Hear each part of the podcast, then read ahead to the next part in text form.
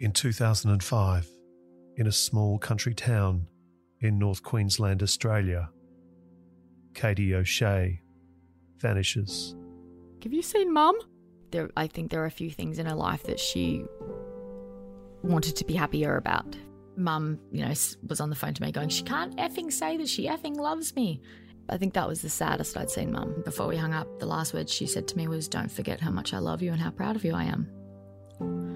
And I think I said, I love you too, and, you know, I'll see you when you get home. And she was gone.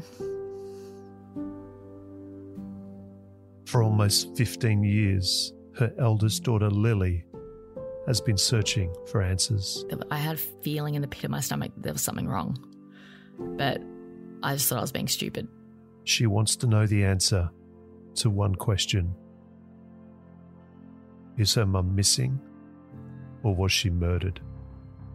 I do know that his feelings were still hurt that he was questioned over mum's disappearance. Um, during that time, I told him to get over it um, and stop making it about him because it's not. Well, if you didn't do it, then what do you? What's wrong with you? It's a really good place to hide something if you want it to be hidden. The way that she disappeared has always been suspicious. You know I killed her, don't you? It makes me want to throw up whenever I think that he could, like, he could have gotten near mum. What did she ever do to you? You're up in the sky, I'll carry you home, home to the mountaineers.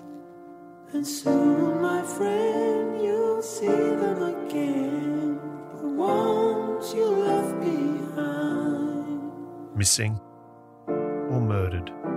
Coming Wednesday, July 1, I just want my mum back, to be honest. wherever you get your podcasts. Like, there's not a day that I don't think about her.